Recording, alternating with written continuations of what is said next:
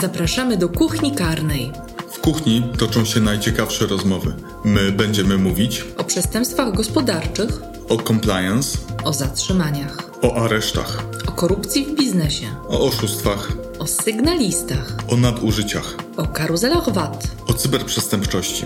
o przeszukaniach. Rozmowy o prawie kartnym w biznesie. Zapraszamy co tydzień. Katarzyna Randziostajkowska, Michał Opala, Kancelaria SKS.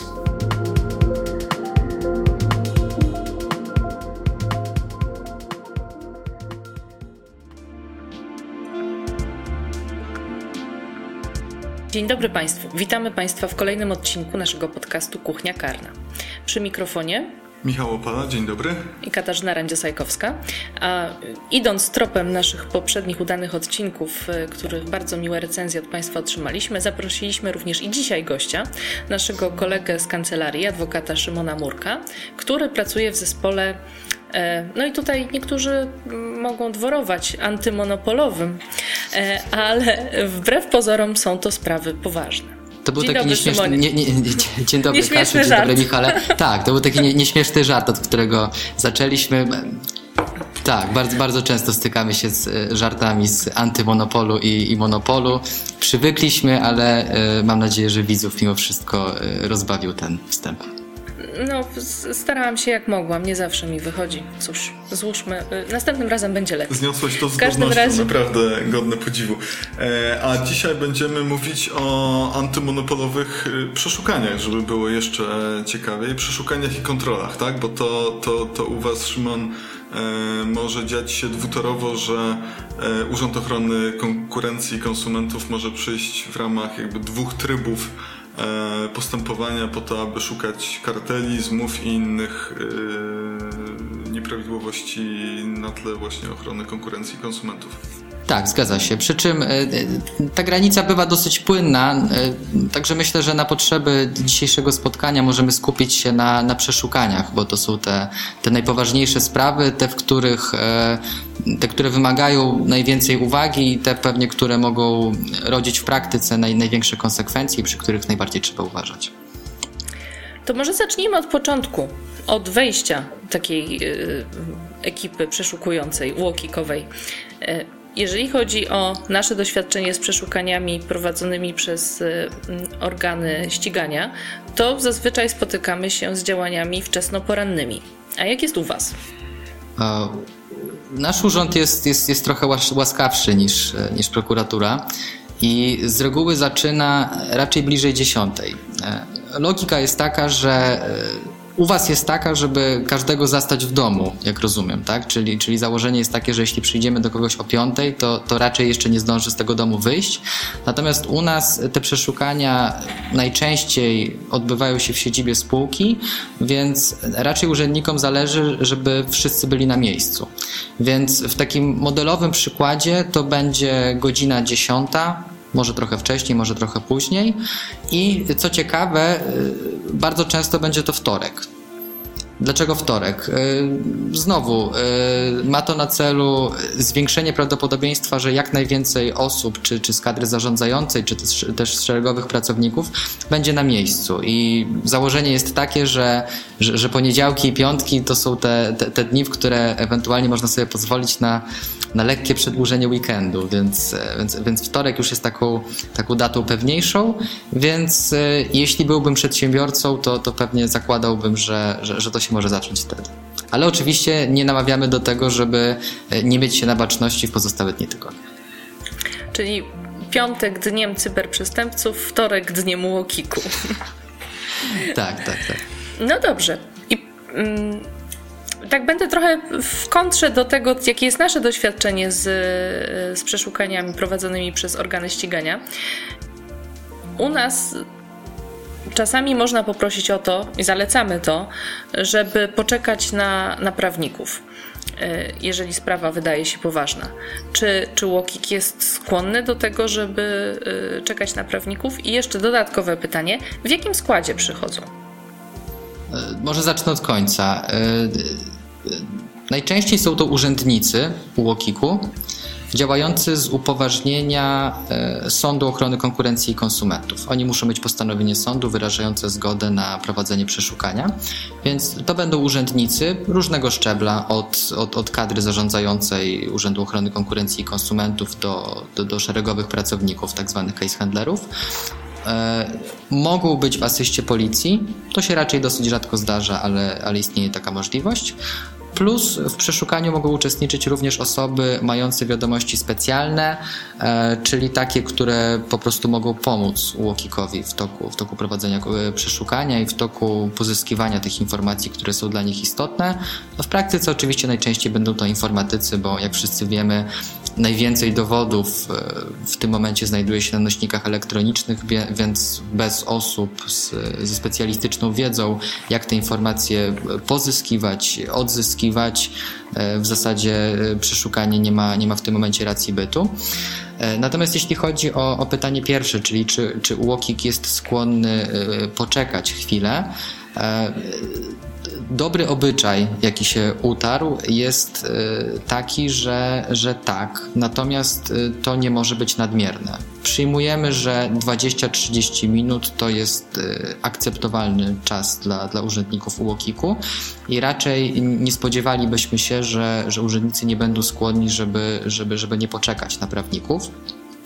E, natomiast no, nie możemy oczywiście wykluczyć tego, że, że, że urzędnicy wejdą, tak? No nie ma, nie ma e, tak naprawdę nic, nic nie stoi na przeszkodzie ustawowo, żeby, żeby takie, takie coś się nie zadziało. Natomiast zwyczajowo 20-30 minut jak najbardziej, w tym to, to też daje urzędnikom czas na to, żeby e, rozstawili się na przykład w jakiejś salce konferencyjnej, bo oczekiwaniem urzędników też będzie to, żeby udostępnić im przynajmniej jakiś jeden pokój zamknięty, jakąś taką salę narad, więc, więc to, jest, to jest dobry czas też dla nich, żeby, żeby rozstawić się ze sprzętem, e, łyknąć dawkę kofeiny i, i potem po tych 20-30 minutach, kiedy przyjdą prawnicy, czy, czy wewnętrzni, czy, czy, czy często zewnętrzni, bo, bo tych prawników e, często jest wymaganych wielu, myślę, że o tym, o tym dlaczego porozmawiamy zaraz.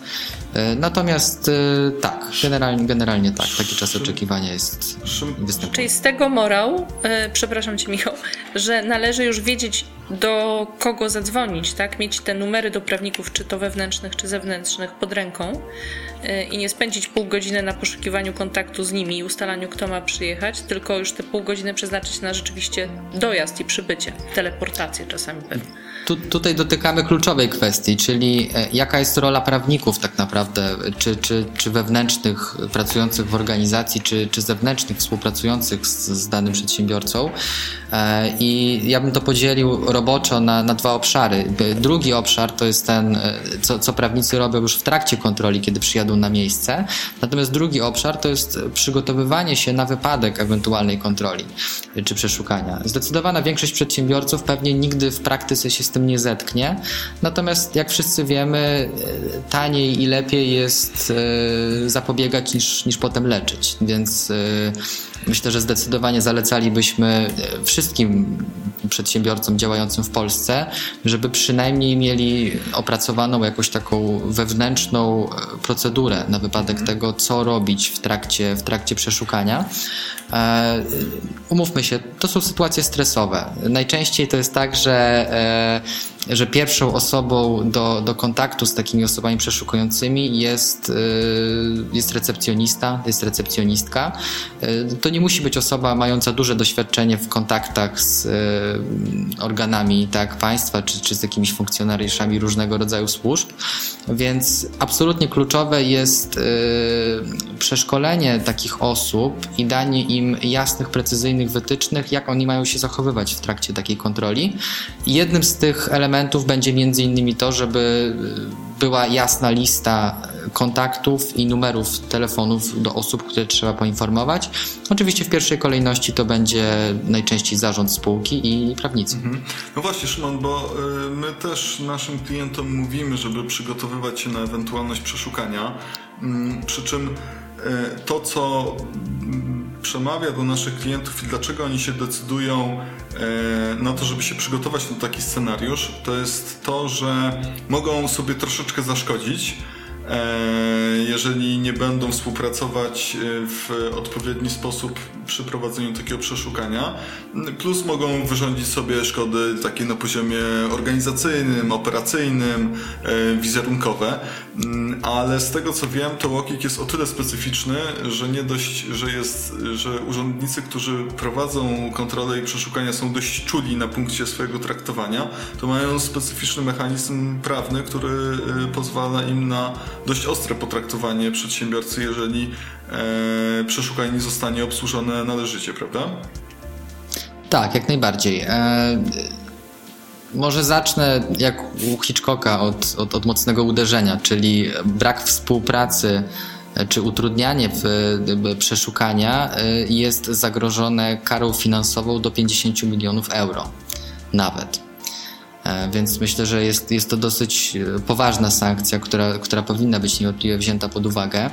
E, są, są przypadki znane z, z praktyki, również polskiej, gdzie wydawałoby się, że takie błahe utrudnianie przeszukania, czyli na przykład opóźnienie wpuszczenia urzędników o, o godzinę do siedziby spółki, kończyły się nałożeniem wielomilionowych kar na, na takich przedsiębiorców, tak? Czyli, czyli coś z perspektywy osoby, która e, styka się tej, na tej pierwszej linii frontu z urzędnikami, może nam się wydawać, że bronimy interesu spółki, tak? że, że, że utrudniamy urzędnikom pracę, natomiast e, no, z reguły kończy się to tak, że i nawet je, jeśli informacje obciążające spółkę znajdują się w siedzibie spółki, to opóźnienie czy utrudnianie tego przeszukania nie ma tak naprawdę sensu. No, wszystkie informacje w tym momencie, czy, czy zdecydowana większość tych informacji znajduje się na, na, nośnikach elektronicznych. To są informacje, które będą przykładowo na, na skrzynkach odbiorczych wielu różnych osób, więc nawet jeśli jedna z osób e, skasuje kompromitującego maila w trakcie przeszukania, no to nie znaczy, że, że nie jesteśmy w stanie dojść do tej wiadomości w innym trybem, tak? Na przykład, na przykład na serwerze. Więc z reguły takie, takie utrudnianie przeszukania e, oczywiście niczemu nie służy e, i, i ta sankcja, tak jak mówię, nawet jeśli czujemy, że mamy coś za uszami, czy, czy spółka ma coś za uszami, to lepiej urzędnikom e, nie przeszkadzać. Natomiast z drugiej strony powstaje też pytanie, jak bardzo mamy im ułatwiać pracę, tak? Czyli czy na przykład, jeśli jesteśmy pytani o rzeczy, które naszym zdaniem mogą nas obciążać, to czy mamy obowiązek odpowiadać na takie pytania? E, I nie jest to coś rozstrzygnięte ustawowo i to jest temat e, pewnie, pewnie na, na, na pracę doktorską. Natomiast e, ja bym przyjął, że nie, że raczej nie mamy obowiązku dostarczania czy, czy podawania urzędnikom na tacy informacji, które ewidentnie w, w jakiś tam sposób nas obciążają, czy, czy nas osobiście jako osoby zarządzające spółką, czy, czy, czy, czy podmiot, który reprezentujemy, czyli tego, tego przedsiębiorcę, którego jest prowadzone przeszkolenie szukanie. E, natomiast z drugiej strony y, nie ma też potrzeby, y, to znaczy tak, najogólniej rzecz biorąc, trzeba być asertywnym i przykładowo, jeśli jesteśmy w trakcie przeszukania pytani o konkretne rzeczy, to należy na nie w zwięzły, konkretny sposób odpowiadać kluczenie y, nie ma sensu, natomiast y, nie ma też potrzeby się rozwodzić, spekulować. Częstym przypadkiem jest to, że y, upoważnieni przez, przez przedsiębiorcę pracownicy do tego, żeby byli przesłuchiwani w trakcie przeszukania, zaczynają dywagować, tak? I w sytuacji stresowej trochę rozwiązuje im się język i zaczynają opowiadać o jakichś na przykład plotkach biurowych które y, często mogą się okazać kompletną nieprawdą, tak? Ale dla urzędników to jest jakiś tam sygnał, y, co należy sprawdzić. To oczywiście może być, to może być fałszywy trop, ale, ale podsumowując, no po prostu trzeba być y, na pewno można być asertywnym, natomiast jest, jest cienka granica między asertywnością a utrudnianiem przeszukania i to jest, myślę, że to jest ten, ten kluczowy obszar, w którym prawnicy mogą pomóc. No tak kwota kar, która może zostać orzeczona w przypadku stwierdzenia braku współpracy rzeczywiście ro, robi olbrzymie wrażenie.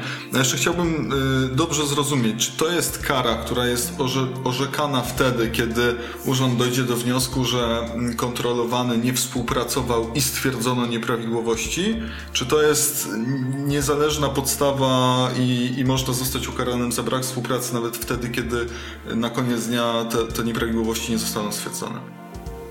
To jest zupełnie niezależna podstawa i dlatego też poprowadzenie przeszukania w rozsądny sposób jest tak istotne, bo z jednej strony oczywiście nie chcemy dostarczyć urzędowi e, dowodów działających na naszą niekorzyść, ale z drugiej strony nie chcemy się też narazić na zarzut braku współpracy w trakcie przeszukania. Więc jest dokładnie tak jak mówisz. E, może być tak, że w toku przeszukania nie zostaną odnalezione żadne dowody wskazujące na to, że zaistniała antykonkurencyjna praktyka, czyli urząd nie weszcznie postępowania e, w kierunku na przykład e, zawarcia porozumienia antykonkurencyjnego, ale zostanie na przedsiębiorcę nałożona kara za brak współpracy w trakcie przeszukania. No to pod tym kątem macie jeszcze gorzej niż e, nasi klienci. Wracając trochę do tego, o czym mówiłeś, czyli mm, jaki zakres informacji powinien być przekazywany, jakiego rodzaju informacje powinniśmy przekazać, żeby nie być posądzonym o utrudnianie przeszukania. Chciałam zapytać, czy UOKiK e, przychodząc na takie przeszukanie ma określony jego zakres? Czasowy, przedmiotowy, osobowy, czy po prostu przychodzi, bo mówi mam stwierdzoną, mam podejrzenie nieprawidłowości i będę teraz przeszukiwał wszystko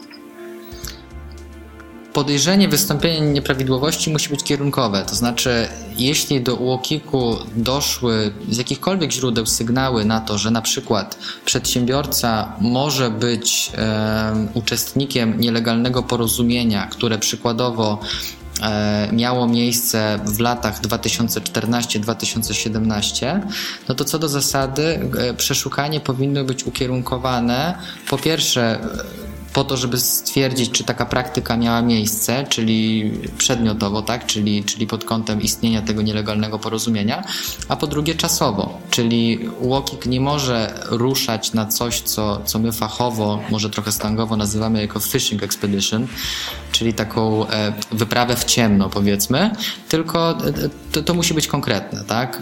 I, i, I tutaj znowu wracamy do tego, e, że jak, jak istotna jest rola prawników czy, czy innych osób przeszkolonych, żeby każdorazowo weryfikować w trakcie tego przeszukania, czy wszelkie czynności podejmowane przez urzędników czy innych funkcjonariuszy mieszczą się w zakresie zgody sądu, bo też o tym nie powiedzieliśmy, że na przeszukanie jest potrzebna zgoda Sądu Ochrony Konkurencji i Konsumentów, która e, musi być precyzyjna, czyli ona nie może e, dawać UOKiK-owi upoważnienia do przeprowadzenia kontroli u przedsiębiorcy X, kropka, tylko jednak musi być tam e, jakieś, jakieś wskazanie, czego ta kontrola, czego, czego to przeszukanie ma, ma dotyczyć i tylko w tym kierunku mogły być prowadzone czynności. Jeśli okazałoby się, że na przykład w trakcie przeszukania e, urzędnik wychodzi za daleko, czyli na przykład sięga po informacje, które ewidentnie nie są związane z zakresem tego, tego postępowania, oczywiście należy, należy zareagować i żądać wyłączenia takich, takich zebranych dowodów z materiału dowodowego. No i właśnie tutaj mam pytanie, Szymon, bo y, do kogo wy możecie się odwołać? Dostajecie postanowienie sądu, który mówi Łokiku możesz przeprowadzić y, przeszukanie w takim zakresie. Nie wiem, jak u Was są oczywiście sformułowane te y, postanowienia, natomiast w sprawach karnych one bardzo często mają sporą, y, spore, dają spore pole do, do interpretacji. E, i mamy bardzo często dyskusje na temat tego, czy to, co chcą zrobić policjanci czy funkcjonariusze jest objęte zakresem tego postanowienia, czy nie. Przy czym my mamy możliwość do tego, żeby zadzwonić e, do prokuratora, który wydał to postanowienie, który najczęściej nie uczestniczy, w, e, nie uczestniczy po prostu w przeszukaniu i dopytać go o to, jaka była jego intencja. I zastanawiam się, jak wy rozwiązujecie ten problem. U nas jest pewnie trochę łatwiej, bo katalog tych czynów zabronionych w kierunku których może być prowadzone przeszukanie, jest, składa się w zasadzie z dwóch praktyk, czyli porozumienie antykonkurencyjne i nadużywanie pozycji dominującej. U Was, jak rozumiem, problemy praktyczne mogą się wiązać z tym, czy jaka jest na przykład kwalifikacja prawna czynu, tak, który jest jakimś zdarzeniem historycznym, które, które gdzieś kiedyś się zadziało, które potem może, może być w różny sposób kwalifikowane i zakładam, że e, nie, nie, jestem karnistą, ale zakładam, że na tym, na tym tle mogą występować jakieś spory również w trakcie takiego przeszukania czy innych czynności funkcjonariuszy. U nas, tak jak mówię, to jest, to jest trochę łatwiejsze, no bo albo idziemy w lewo, albo idziemy w prawo i nie ma tutaj za bardzo pola do do, do głębszych interpretacji.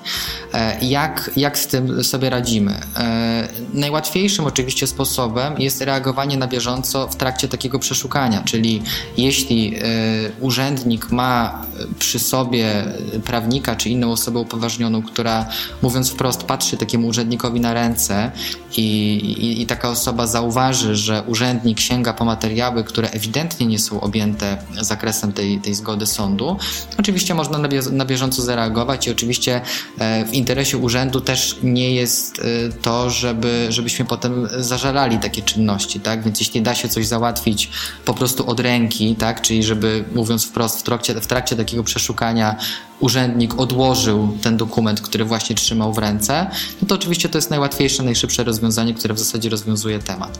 Natomiast e, potem, jeśli by się okazało, że pomimo takich interwencji, czy, czy, w, czy w braku takich interwencji, na przykład jeśli takie przeszukanie było bez udziału prawników, e, przysługuje nam zażalenie do Sądu Ochrony Konkurencji i Konsumentów na, e, na, na, na czynności przeszukania. A ja mam pytanie praktyczne odnoszące się do tego, o czym mówisz. Bo o ile w przypadku dokumentów y, fizycznych, wydrukowanych, tak, jesteśmy w stanie dosyć szybko sprawdzić, czy to są dokumenty, które są objęte zakresem postanowienia sądu i, i zakresem kontroli przeszukania, to w przypadku tam, zawartości poczty elektronicznej, co wszyscy wiemy i też już o tym mówiłeś, jest y, bardzo znaczącym źródłem dowodowym w obecnych czasach to przeszukanie y, no, może się sprowadzać do tego, że zabieramy cały y, sprzęt, tak, robimy kopię całego serwera, y, ale wtedy wydaje mi się byłoby to wykroczenie poza zakres przeszukania. Jak sobie z tym radzicie praktycznie? Dotknęłaś arcyciekawego zagadnienia, które rodziło wielkie kontrowersje i, problemy w praktyce do 2017 roku, kiedy Sąd Ochrony Konkurencji i Konsumentów orzekł, że przeszukanie UOKiK-u w kierunku e, poszukiwania informacji znajdujących się na nośnikach elektronicznych e, powinno być prowadzone już w siedzibie spółki, czyli że ta selekcja powinna być prowadzona na miejscu. To znaczy UOKiK w tym momencie nie ma możliwości, oczywiście to jest łatwiejsze dla urzędników i łatwiej byłoby im na przykład zabrać sobie na, na kilka miesięcy, czy skopiować jeden do jeden zawartość całego serwera i dopiero potem szukać informacji, e, które mogą być dla nich istotne. Natomiast no, to rodzi ryzyko, o którym powiedziałaś, tak? czyli że, że, znajdą się tam również informacje, e, które już znajdą się w posiadaniu urzędu, tak? bo zostaną skopiowane na, na serwery UOKiK-u, a które w ogóle nie były objęte zakresem tego, tego przeszukania. Więc w tym momencie e, urząd ma nieco utrudnione zadanie. E, prawnicy mają trochę więcej pracy, informatycy uczestniczą w przeszukaniu i kopiują e, na bieżąco w siedzibie spółki poszczególne pliki czy poszczególne foldery, które są objęte zakresem przeszukania. I tyle. Czyli wniosek z tego, że takie przeszukanie może trwać dłużej niż kilka godzin w dnia, w którym się rozpoczyna.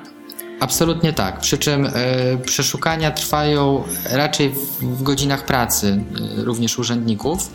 Yy, więc, więc to, to, nie będą czynności, które będą się toczyły gdzieś tam, gdzieś tam nocą, tylko jeśli zaczną się o tej stereotypowej dziesiątej, to pewnie około 16 się skończą, tak, we wtorek, e, to, to, to, będą kontynuowane kolejnego dnia, tak? To, to, to z reguły będzie tak, że takie, takie przeszukania jednak będą trwały kilka dni. Rzad, rzadkością będą pewnie przeszukania, które, które będą trwały również jeden dzień, również ze względu na te, na te, na te ograniczenia, o których mówiliśmy przed chwilą.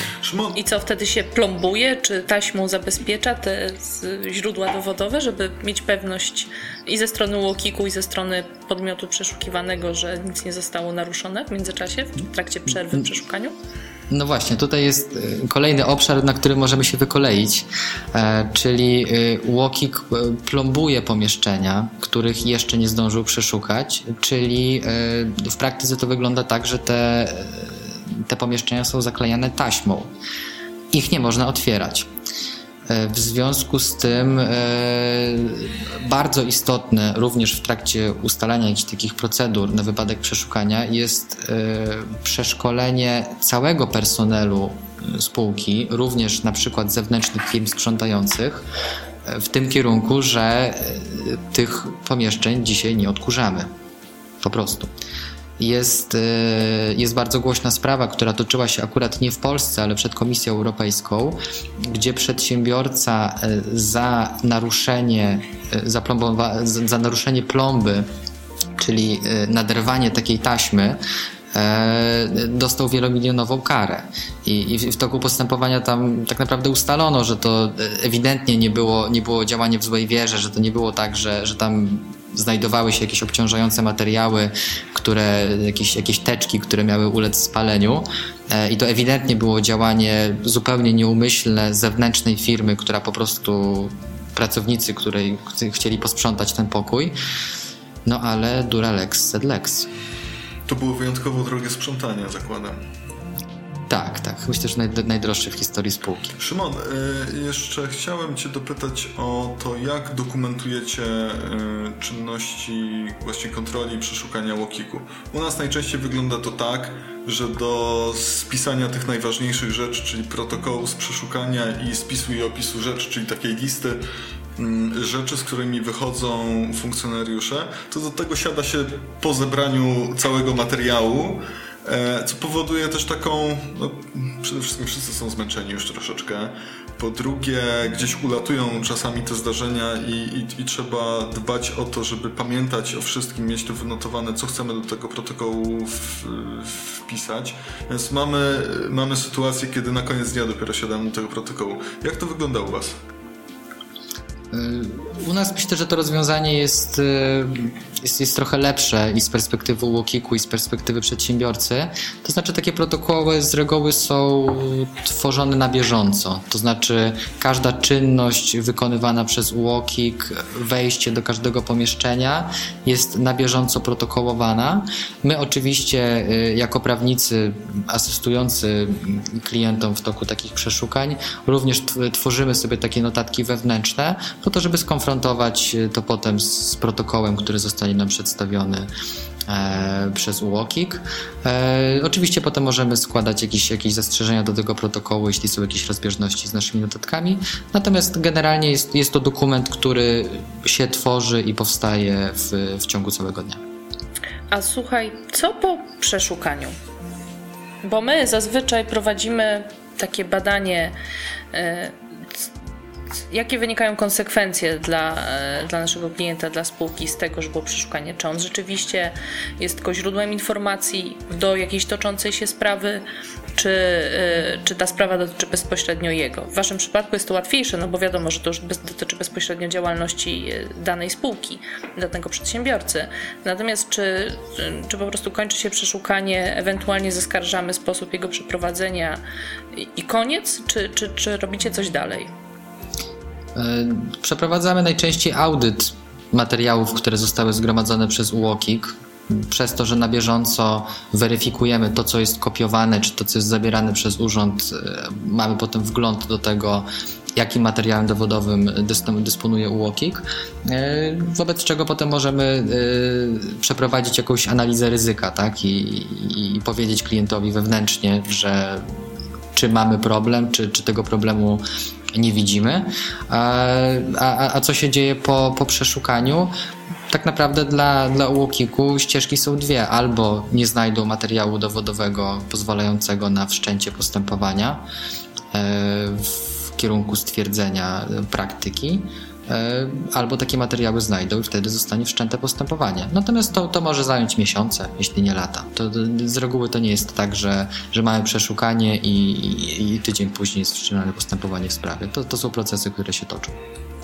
Y, Szymon, a czy mógłbyś powiedzieć nam troszeczkę więcej o tych grzechach antymonopolowych? Bo, bo z naszej praktyki zdarzają się sytuacje, kiedy współpracujemy, tak? Gdzie z jednej strony jakaś sytuacja jest y, przestępstwem, a z drugiej strony to jest też grzech antymonopolowy, za który może zostać orzeczona dodatkowa kara.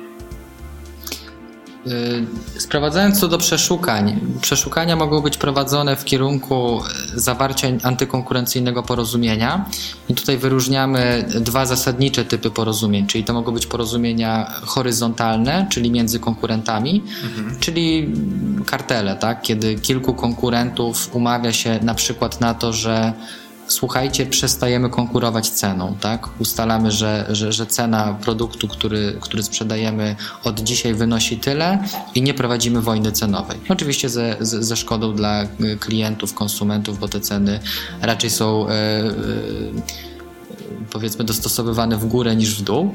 E, drugi typ porozumień to są porozumienia wertykalne, pewnie częściej spotykane w praktyce, a przynajmniej częściej wykrywane w praktyce. To jest sytuacja, kiedy e, producent e, danego dobra czy danego towaru najczęściej na przykład narzuca swojemu dealerowi niezależnemu, po jakiej cenie ma sprzedawać produkowany przez niego towar. Zasadą jest to, że jeśli ja coś produkuję i sprzedaję to, do, to niżej do dystrybutora, to ten dystrybutor, czy hurtownik, czy detalista ma prawo do tego, żeby samemu ustalić za ile i na jakich warunkach opłaca mu się sprzedać. E, natomiast my nie możemy wywierać takiego wpływu, ale pokusa u niektórych e, producentów, żeby, żeby taki wpływ mieć z bardzo różnych powodów jest duża. Natomiast drugim typem e, praktyki, w kierunku której może być prowadzone przeszukanie, to jest nadużywanie pozycji dominującej. To jest raczej, raczej rzadki przypadek w praktyce. Tu chodzi o przedsiębiorców, którzy mając bardzo silną pozycję rynkową, mogą pozwolić sobie na to, żeby stosować nielegalne praktyki rynkowe, najbardziej typowym przykładem będzie dumping cenowy. Okay, okay. No właśnie... E, natomiast są też, są też inne rzeczy, którymi zajmuje się UOKiK, na przykład nieuczciwe wykorzystywanie przewagi kontraktowej w obrocie rolno-spożywczym, ale to jest poza zakresem przeszukania na razie, mm. więc na potrzeby tej dyskusji pewnie możemy to pominąć. Jasne. E, chodziło mi, chodziło mi przede wszystkim o to, że takie czyny, które my śledzimy i, i, i sprawy, w które jesteśmy zaangażowani, jak zmowy przetargowe, korupcja w biznesie, czy, czy, czy przy okazji e, jakichś przetargów czy zamówień, to też może być problem antymonopolowy, tak? E, myślę, że, że to jest bardzo szeroki temat i byłoby dobrze, gdybyśmy się spotkali jeszcze raz, e, żeby go omówić, bo tematów jest na pewno sporo. Kasia zaczęła spotkanie od tego, że następnym razem postaram się. Więc okay. interpretowałem to jako zaproszenie, za, nieco zaowalowane na, na przyszłe spotkanie, także jak najbardziej. Oczywiście, że zapraszamy, chociażby po to, żebym się mogła zrehabilitować i piękniej otworzyć ten odcinek. E, podsumowując, trzeba się szkolić wcześniej, jak rozumiem, żeby wiedzieć, jak się zachować, i trzeba przygotować i siebie, i pracowników na to. E, warto pomyśleć o tym, żeby mieć e, zgraną ekipę prawników, którzy będą brali udział w przeszukaniu, jeżeli ono ma duży zakres i, po to, żeby pilnować i tego protokołu, i tego, co jest zabierane, i tego, co jest e, przedmiotem przeszukania. A na koniec chciałabym jeszcze zapytać o taki jeden mały kazusik, o którym słyszałam, że tym utrudnianiem przeszukania może być też e, przemieszczenie z folderu do folderu na dysku czy w poczcie e, jakiegoś elementu. Nie wykasowanie go, tylko po prostu przesunięcie go na przykład do kosza, ale bez usunięcia. Czy to, to jest prawda, czy to tylko kalumnie? To zależy do jakiego folderu. Myślę, że jeśli byłoby to przesunięcie między folderem dysk C a dysk D, e, e, raczej nie powinno być to problematyczne z punktu widzenia UOKiK-u, natomiast jest głośna sprawa sprzed wielu lat, gdzie UOKiK uznał, że przesunięcie pliku z folderu X do folderu kosz stanowi y, utrudnianie przeszukania i to było działanie mające na celu ukrycie dowodów. Dodam tylko, że y, pracownik, czy chyba to, to był nawet członek zarządu spółki, nie wykonał funkcji opróżnij kosz czyli y, było to takie usiłowanie nieudolne, jak pewnie byście powiedzieli. Natomiast ta sprawa, ta sprawa była dosyć głośna i przetoczyła się przez sądy wszystkich instancji. E, sąd, z tego co pamiętam, sąd e, okręgowy i sąd apelacyjny nie zgodziły się z UOKiK-iem, to znaczy uznali, że nie, jest, nie było to utrudnianie przeszukania, natomiast Sąd Najwyższy stwierdził, że tak i sprawa wróciła do sądu pierwszej instancji. Szymon, ale właśnie sprawdziłem, że da się zmienić nazwę kosza. Być, być, może jest to element, który powinniśmy wdrożyć w trakcie naszych szkoleń dla klientów, że od, od tego warto zacząć. Zastanowienia. E, tak. Super, wielkie dzięki, bardzo ciekawa historia. I więcej Dzięki. takich ciekawych historii w, przy następnej wizycie, na którą już zapraszamy. Dziękujemy dzisiaj. Nieustannie zachęcamy do zgłaszania Państwa uwag, próśb, propozycji na adres kuchniakarna.skslegal.pl i do usłyszenia. Do widzenia, Szymonie. Dzięki, cześć. Do usłyszenia, dzięki bardzo.